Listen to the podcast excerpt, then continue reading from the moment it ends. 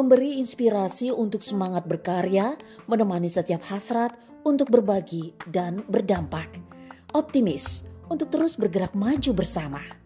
Tak perlu merasa kecil karena semua peran sama pentingnya tanpa harus menyentil. Hexa Radio, produktif, kreatif, dan bahagia.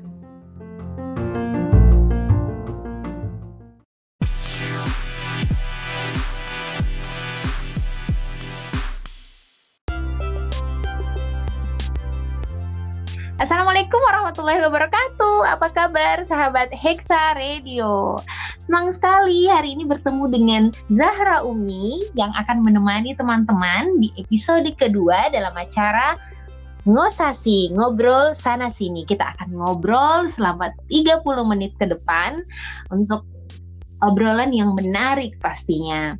Sahabat Hexa, ngikutin gak sih kalau uh, di akhir-akhir ini begitu banyak berita yang kemudian membuat kita uh, berduka ya, membuat kita galau. Ada banjir, longsor, dan kemudian mm, yang nggak kalah membuat Zahra sedih dan agak sedikit parno kali ya, yaitu jatuhnya salah satu maskapai di uh, pulau kepulauan Seribu yang kemudian uh, bertolak dari Jakarta menuju Pontianak. Seperti apa kemudian kita akan ngobrol tentang kegalauan Sahra mungkin dan seperti dengan episode yang lalu bahwa Sahra tidak sendirian tapi Sahra ditemani oleh Mbak Indah Laras. Mbak Indah. Halo Zahra, apa kabar? Alhamdulillah baik Mbak, tapi ya gitu Zahra uh, agak sedikit galau dan uh, gimana ya dengan keadaan dan berita kemudian yang akhir-akhir ini terjadi di negara kita, Mbak. Ya, walaupun kita harus tetap bersemangat ya, tetapi kemudian berita itu membuat Zahra sedikit takut, Mbak. Jadi parno ya kalau iya. mau pergi-pergi ya. Benar, Mbak. iya sih, biasanya memang kalau di awal tahun ataupun juga mungkin di akhir tahun ya, mungkin karena uh, faktor hujan deras dan musim penghujan itu kan kayaknya lagi lagi cuaca lagi tidak begitu baik ya di bulan-bulan Desember ataupun juga Januari itu memang biasanya kita sering banget ya dengar berita tentang kecelakaan. Salah satu yang paling sering itu adalah kecelakaan pesawat. Pernah merhatiin nggak Zara? Kalau kecelakaan pesawat tuh sering banget terjadi di bulan Januari loh. Oh iya, Mbak. Zara nggak ngeh loh. Yeah. Kalau memang tingkat kecelakaan itu di bulan Januari. Zara baru tahu, Mbak, benar. beberapa kali mengingat peristiwa besar kecelakaan pesawat ya tentunya ini ya. itu banyak sekali terjadi di bulan Januari. Mungkin mungkin mungkin bukan karena bulan Januarinya karena memang cuaca di bulan-bulan nah. tersebut kan cukup ekstrim ya. Hujan, terus juga ya Amin. jarang cerahnya gitu. Iya. Mm -mm. Bener Mbak, bener. Tapi itu jadi membuat Zahra lebih eh kayaknya akan lebih memilih alternatif yang lain deh. Kar kalaupun ya menggunakan uh, kapal gitu ya atau uh, darat, Sarah jauh lebih apa ya, jauh lebih memilih itu sepertinya Mbak. Karena kalau uh, tingkat apa tingkat kecelakaannya nggak parah-parah banget gitu kita mungkin lihat ya Mbak bagaimana kemudian kejadiannya kemarin ya Allah Zara sampai pusing lihat beberapa potongan-potongan yang membuat saya tambah ngeri mbak. Gimana gitu? Iya kadang-kadang ada ada ketakutan orang ya kayak uh, kayak trauma untuk untuk bepergian dengan salah satu moda transportasi gitu. Tapi gimana ya Zara? Negara kita negara kepulauan nih. Uh, aku berasal dari salah satu provinsi di Pulau Sumatera, ya kan. Jadi lumayan sering nih bolak-balik nih antara Pulau Jawa dengan Pulau Sumatera. Dan salah satu moda transportasi yang paling aku senengin ya lewat udara. Karena satu lebih cepet gitu. Banyak orang bilang nggak takut karena masih harus ngelewatin laut dan segala macam. Ya namanya juga takut pasti. Tapi aku sendiri merasa jauh lebih nyaman sih kalau naik pesawat itu.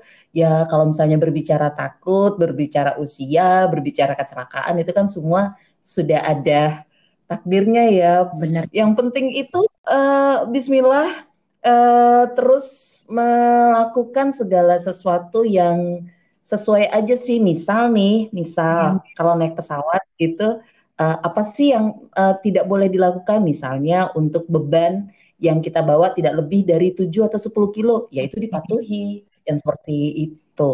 Kalau kamu kenapa kok suka milih kan armada udara itu kan lebih cepet, lebih cepet kan nyampe nya gitu loh. Iya sih Mbak, memang lebih cepat. Tapi gimana ya kalau Zara, apalagi kemudian setelah uh, beberapa kali gitu ya kabar jatuhnya itu jadi buat Zara tambah takut. Zara sendiri dari pulau juga sih Mbak, dari Selayar kan. Dari Makassar itu mm -hmm. ada dua ada dua alternatif yaitu pakai pesawat dan uh, kapal laut. Tapi kalau disuruh pilih Zara pasti tetap milih kapal laut. ya memang agak lambat dikit sih Mbak. E, di samping itu juga uh-huh. kita kemudian bisa menikmati perjalanan seperti itu. Dan kemudian uh, tetap lagi kalau laut mungkin ya kalaupun ada sesuatu satu dan lain hal yang terjadi itu tidak separah pesawat kali ya Mbak. Karena kan e, kalau Mbak dari Pulau Sumatera dan kemudian sekali jauh ada nggak sih di pro, di traveling atau salah satu perjalanan yang kemudian pernah mengalami gitu begitu berkesan dan tidak terlupakan gitu selama menggunakan pesawat? Eh pernah pernah karena pada waktu itu kan kalau pesawat itu sangat rentan dengan cuaca ya kayaknya ya. sih belagu amat aku kayak yang paling tahu. Cuman uh, pernah mengalami akhirnya nggak bisa landing jadi harus Hah? balik lagi ke tempat semula. Iya karena pada waktu kita mau landing itu karena kan kebetulan aku tinggal di Semarang dan Semarang itu sebelum punya bandara yang baru itu uh, landasan pacunya kan termasuk pendek tidak terlalu tidak terlalu apa ya tidak terlalu panjang gitu. Jadi uh, beberapa pesawat nggak tahu ini ini pendapat dari uh, penumpang yang sok-sokan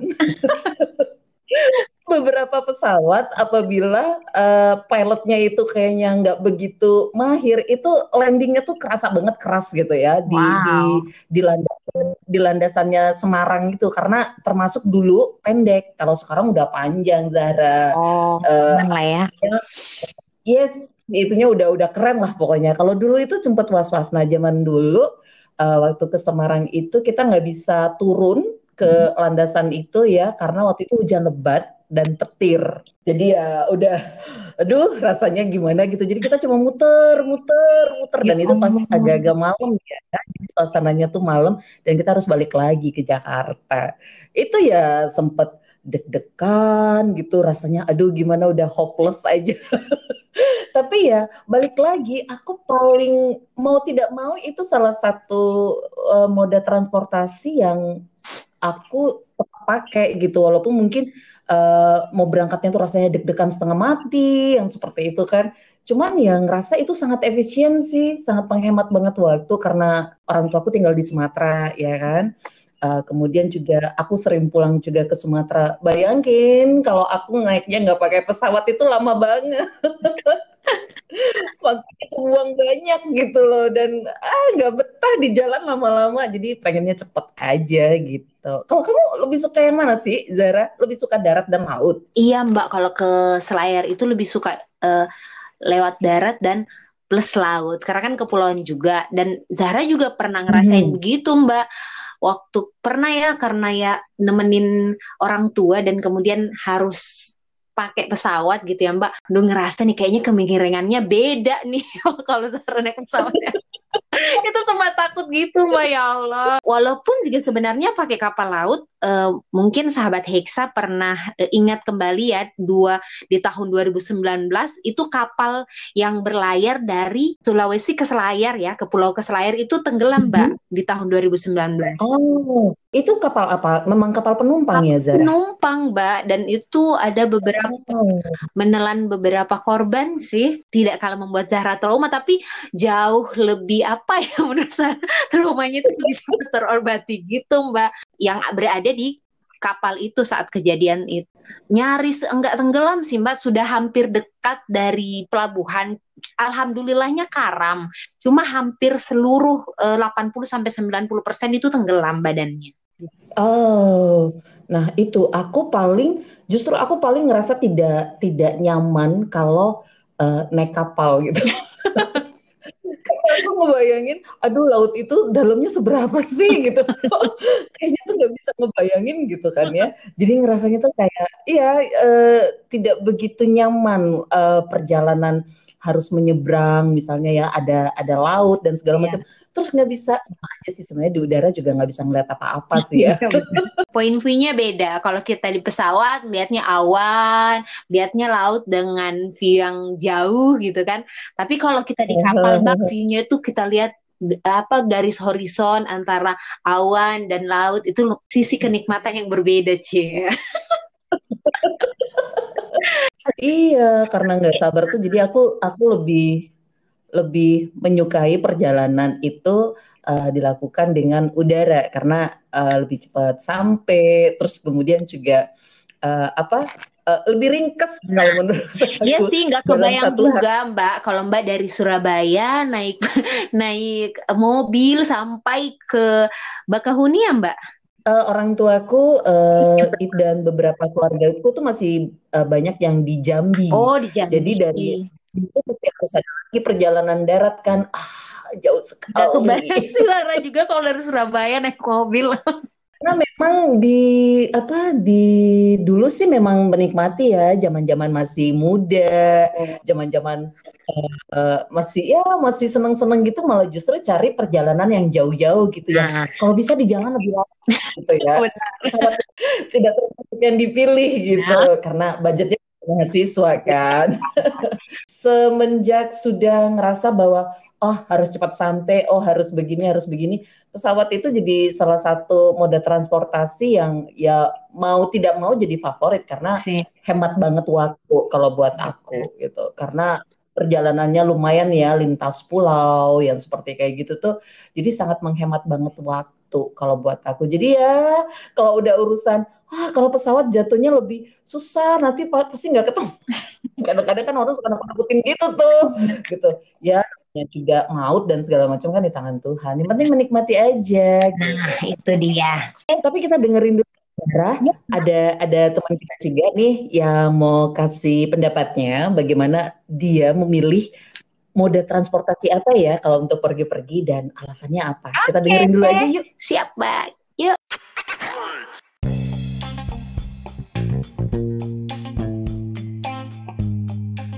Halo, hai, saya Dian Eka dari co-hosting Psikologi and Empowerment Laras Hati.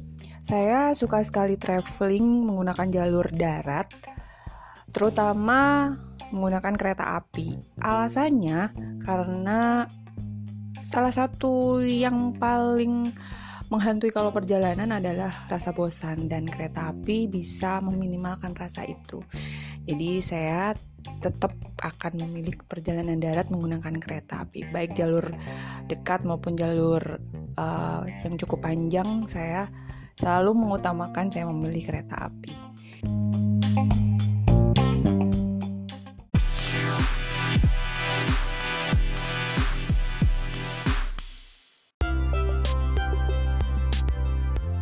Ya kalau misalnya kita berbicara tentang apa sih mode transportasi yang paling kita nyaman untuk melakukan perjalanan itu memang tiap orang beda-beda sih ya Zahra. Iya. Tinggal tergantung kita mau ke mana tujuannya dan juga kalau menurut aku ya selain juga uh, waktu jadi pertimbangan yang paling pertama untuk berpergian mungkin juga ke budget yang keduanya. Nah, kalau Zara sendiri gimana? Bener banget Mbak, waktu, budget dan sebenarnya keperluannya apa? Kalau memang mau cepet-cepet atau efektif, bener nggak sih Mbak? Kita butuh waktu yang ringkas, nyaman dan segera sampai di tujuan, bener nggak Mbak? Tapi kalau perjalanan tujuannya memang to enjoy the trip dan dengan budget yang uh, sesuai kantong, bener nggak sih Mbak? Punya banyak waktu, nah itu dia bisa memilih yang kemudian uh, include sesuai dengan uh, budget yang Mbak bilang tadi serta waktunya yang efektif. Iya benar. Aku juga termasuk yang sebenarnya suka dengan perjalanan darat ya. Karena mungkin anak Sumatera kali ya terbiasa dengan jalan darat yang panjang-panjang gitu loh. Jadi aku tuh sebenarnya juga menyukai perjalanan darat. Kalau di perjalanan darat itu kan asiknya kita bisa mampir ya, Benar. mampir di mana, stop dulu ke mana, terus menikmati ini. Itu itu aku sangat sangat senang banget sebenarnya perjalanan darat. Cuman semakin ke sini, semakin ke sini tinggal melihat ini aja sih kepentingannya itu Nah, apa. tujuannya gitu ya, Mbak ya. Betul, tujuannya apa gitu loh. Kalau misalnya memang tujuannya harus buru-buru dan tidak banyak waktu, ya salah satu yang paling paling terpikir di kepalaku ya cuma satu pesawat gitu. Dan kalau memang tujuannya bukan untuk menikmati perjalanan, ya pesawat yang aku pilih Zahra. Nah, bener Mbak. Dan di samping itu pesawat juga sudah punya banyak pilihan, rute dan lain sebagainya gitu kan Mbak. Jadi bisa dipilih dengan mudah kemudian untuk di- dilakukan perjalanan ke berbagai tempat di seluruh Indonesia atau di seluruh dunia. Benar banget Mbak. Iya. Eh, tapi ini ada satu lagi eh, teman kita yang mau kasih pendapatnya. Dia lebih memilih moda transportasi apa sih kalau selama bepergian ataupun juga mungkin traveling kali ya. Oke. Kita dengerin dulu ya. Siap. Halo sahabat Hexa, perkenalkan nama saya Dian Tantri, saya dari Co-Housing Komunikasi.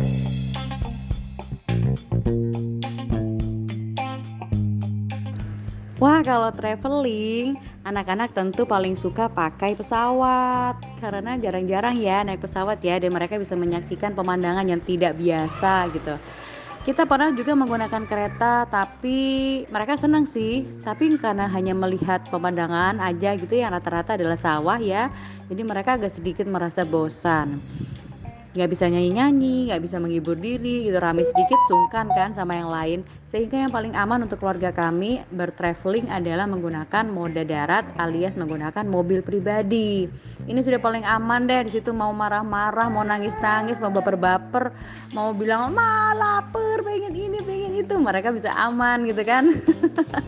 Tapi yang paling tricky jika menggunakan moda darat mobil pribadi ini rata-rata anak-anak walaupun perjalanannya cuma pendek gitu ya hanya mungkin dua jam saja mereka jadi pengennya pergi ke minimarket dulu bawa ini nih bawa ransuman atau jajan yang banyak gitu berasa kayak mau piknik gitu ya.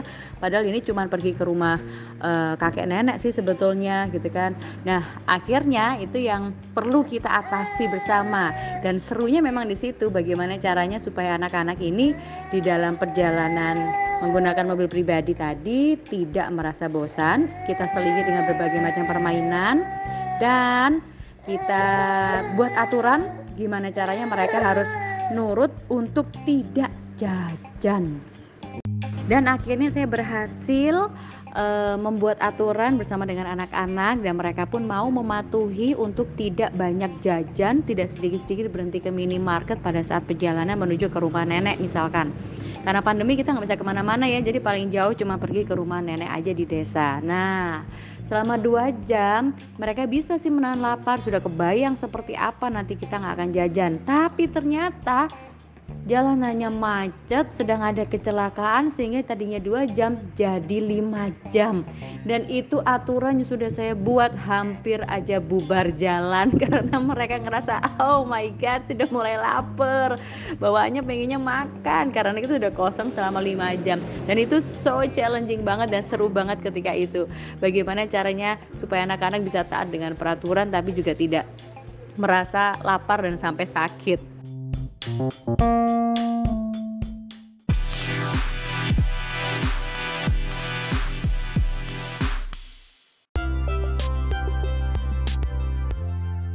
Mbak, itu dari eh, teman kita satu lagi yang memberikan pendapat tentang bagaimana eh, pilihannya di dalam melakukan perjalanan.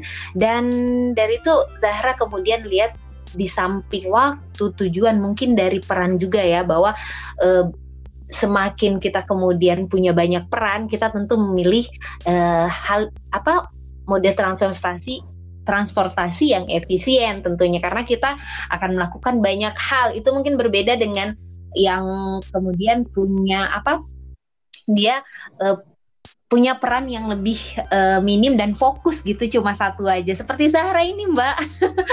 Kan perannya masih untuk diri sendiri ya. Belum ada berpikir Mbak satu dan lain hal selain diri sendiri dan kerja dan kemudian pulang kampung seperti tadi pilihannya.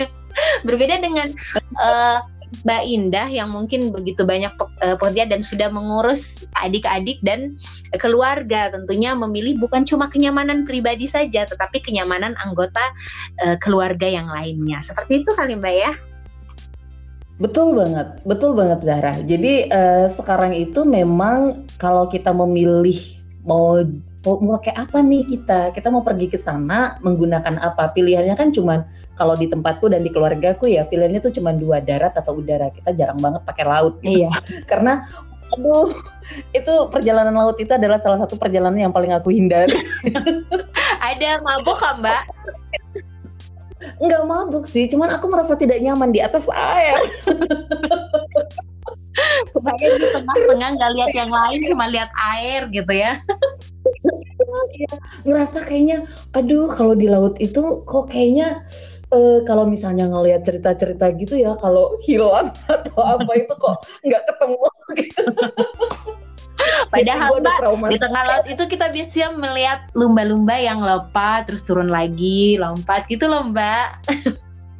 Iya, aku pernah itu karena zaman-zaman kuliah dulu, kalau misalnya kita kan kuliahnya di Jawa gitu ya, jadi kalau misalnya pulang uh, ke Sumatera, kita tuh biasanya uh, janjian kan pulangnya dan uh, yang kita lewati lintasan antara Pulau Jawa dengan ke Pulau Sumatera itu kan ada Selat Sunda gitu kan, yeah. walaupun cuma dua jam itu, kadang-kadang suka bisa ngeliat juga tuh uh, pas kita nyebrang di kapal itu ada apa lumba-lumba ya? Iya. lumba-lumba ikut. Uh, uh, keren sih, keren keren. Tapi mungkin perjalanan yang nyebrang selat aja dua jam aku udah ngerasa, aduh, kapan sampai.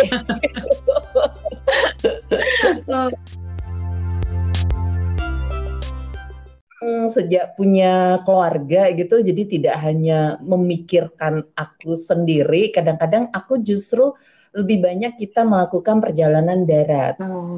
ya untuk beberapa beberapa kota di Pulau Jawa itu kan sangat sangat gampang di capai ya, sangat gampang ditempuh dengan perjalanan darat ditambah dengan fasilitas jalan yang sudah bagus, kemudian jalan tol banyak di mana-mana. Jadi itu perjalanan tuh semakin cepat gitu loh. Perjalanan darat itu jadi semakin menarik dan nyaman juga sih. Kalau dulu mungkin uh, aku tinggal di Semarang.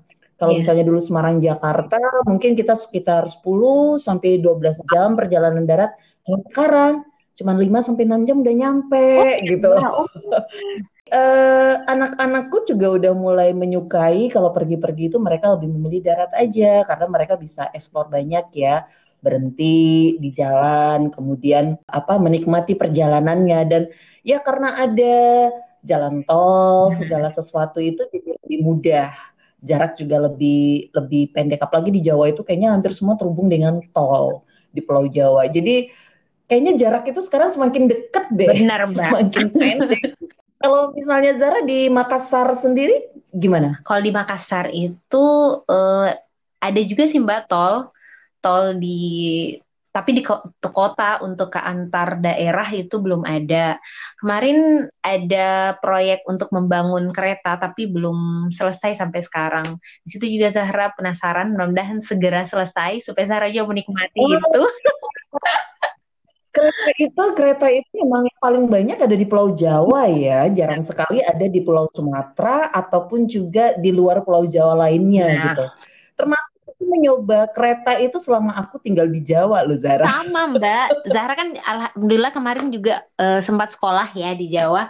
Itu uh, Zahra naik kereta cuma bukan kereta jarak jauh sih Mbak, kereta komuter lain dan kereta ke beberapa tempat di Jawa hmm. benar dan itu begitu menikmati mbak pemandangan Jawa Barat itu lumayan masya Allah banget ya Allah tapi ya itu tetap ya. pulang kampungnya sekali aja setahun Sarah agak gimana gitu kan nggak kebayang kalau Sarah harus naik kapal laut mbak dari Jakarta ke Makassar lumayan lama juga sih kalau kapal laut itu berapa lama sih perjalanannya? Dua lebih lebih lama dari perjalanan darat ya pasti. Iya pasti Mbak. Iya. Zara pernah hmm. ke Balikpapan itu naik uh, kapal laut semalaman 24 jam. Sedangkan uh, pulangnya itu karena terpaksa harus naik kapal laut sekitar 30 menitan aja. Bayangin bedanya, Mbak. Yang satu pakai kapal Hmm. laut, yang satu pakai pesawat dan itu memang bedanya jauh. Tapi eh betul kembali lagi ke yang Mbak katakan tadi ke waktunya, ke tujuannya dan kemudian seperti eh, efektivitasnya Mbak ya. Iya, betul banget.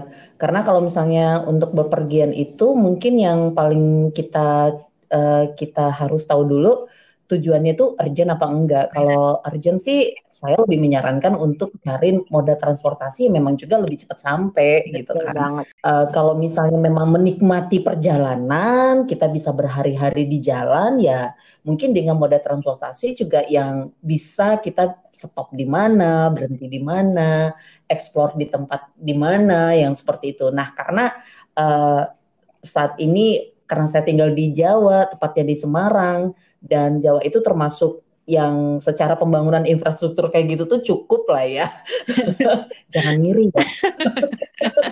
Ya sih, mudah-mudahan Makassar juga cepet. Pasti itu nanti akan segera. Segala sesuatu tuh terhubung dengan dengan apa ya jalan darat yang sudah sangat mulus banget gitu kan. Kemarin juga sempet eh, satu tahun yang lalu itu kita eh, ke Surabaya sekeluarga besar gitu lewat jalan darat ngerasain tol barunya, Wah. tol barunya dibuka. Wah, ternyata cuma berapa jam kita udah nyampe ya gitu. menyenangkan lah, menyenangkan perjalanan perja apa pembangunan-pembangunan sekarang itu memudahkan eh, membuat jarak semakin pendek gitu ya. Benar. Termasuk juga di daerah-daerah yang yang apa yang ter yang harus terpisah dengan laut, pulau-pulau. Iya, semakin banyak juga kan eh, armada-armada pesawat terbang yang ada di pulau-pulau itu dengan tujuan yang kecil-kecil gitu kan. Iya benar. Mungkin dari sini juga kita mau menyampaikan ke sahabat Hexa kalau seperti Zahra jangan terlalu fobia dan takut nggak Mbak ya? Karena mungkin Iya. Eh, kecelakaan dan kemudian ada miss dari kapal ataupun pesawat itu bisa aja terjadi bukan hanya di pesawat saja sebenarnya, tapi di seluruh ken- di kendaraan dan moda apa pun yang kita lakukan ketika kemudian itu sudah ketentuannya untuk terjadi sesuatu. Tetapi gimana Mbak? harus disesuaikan juga dengan budget. Jadi selama perjalanan tuh kita nggak ngerasa terbebani. Aduh, aduh tiketnya mahal banget tadi beli. Aduh. Pada saat kita sudah tahu bahwa ini urgent atau tidak, yang kedua juga harus disesuaikan dengan budgetnya berapa yang kita punya. Terus yang ke yang ketiga juga eh, yang perlu kita lakukan adalah kita udah well prepare aja sih. Misalnya kalau naik pesawat well pre- eh, untuk untuk prepare-nya apa aja nih? Mungkin datangnya harus lebih berangkat jam 10 kita mungkin sudah ada di bandara jam 8 Nah, seperti itu. Itu dia.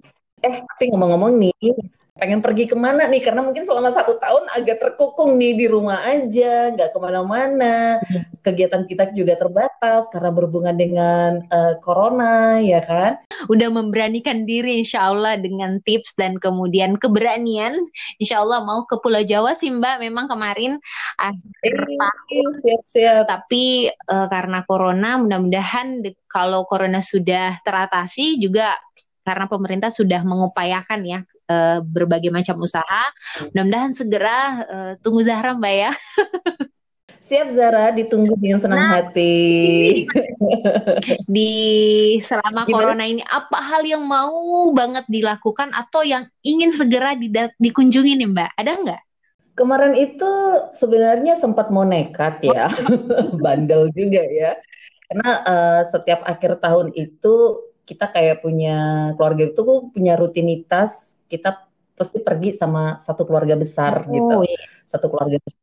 Karena ngerasa bahwa inilah momen kami bareng-bareng Oke. gitu, momen kami bareng-bareng walaupun eh, beberapa keluarga besar dari pihak suami karena kalau kalau keluarga besarku itu mencar-mencar tinggalnya kalau keluarga besar suami itu terkumpul semua di Semarang gitu ya.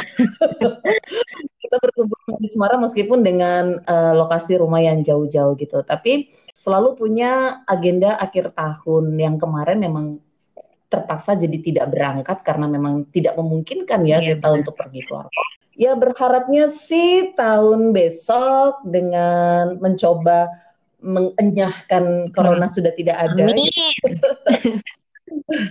Mudah-mudahan ya, karena banyak banget itu planning-planning yang sudah dibikin akhirnya harus dibatalkan. Aku pengen perjalanan mengajak anak-anak itu uh, jalan darat ke Sumatera. Wow, kayaknya bakal seru tuh Mbak. memilih mode apa yang akan dilakukan saat perjalanan atau mungkin ada hal-hal eh, tempat-tempat yang ini kunjungi ketika corona sudah membaik. Kalaupun eh, mau perjalanan di waktu ini tetap ingat 3M teman-teman, memakai masker, menjaga jarak dan mencuci tangan. Gimana Mbak? Iya, benar banget Zara. Yang penting adalah pada saat kita traveling uh, dengan moda apa pun juga, baik itu lewat darat, udara, ataupun juga pakai kereta api, atau apa pun lah ya moda transportasi yang kita pakai itu, segala sesuatunya itu memang harus well prepare dulu agar kita tahu pada saat kita menemukan masalah-masalah di tengah-tengah perjalanan, kita bisa mengantisipasinya dengan lebih baik. Jadi nggak kayak aduh nyesel, aduh ini. Jadi perjalanannya bisa tetap enjoy gitu loh karena uh, kita sudah menyusunnya, merencanakannya dengan jenis. dengan baik. Apa pun jenis alat transportasi yang teman-teman pilih, termasuk juga kalau misalnya memang nyaman uh, dengan jalan darat ataupun lewat laut, ya nggak apa-apa, jalan aja gitu loh. Yang penting adalah menikmati perjalanan kita, ya kan? Selamat menikmati setiap perjalanan kita okay. karena setiap perjalanan mm -hmm. punya cerita pastinya. 30 menit kita bersama berdiskusi dan kita sudah membayangkan ini perjalanan-perjalanan yang akan kita lakukan. Mudah-mudahan segera bisa kita laksanakan. Baik sahabat Hexta, pekan depan kita akan tetap bertemu di ngosasi yaitu ngobrol sana sini tentunya dengan obrolan yang tidak kalah menarik. Oke sahabat Hexa, itu obrolan yang menarik kita bersama Zahra Umi dan Mbak Indah Laras di episode kedua di Ngobrol Sana Sini. Sekali lagi sampai jumpa dan jangan lupa bahagia. Terima kasih.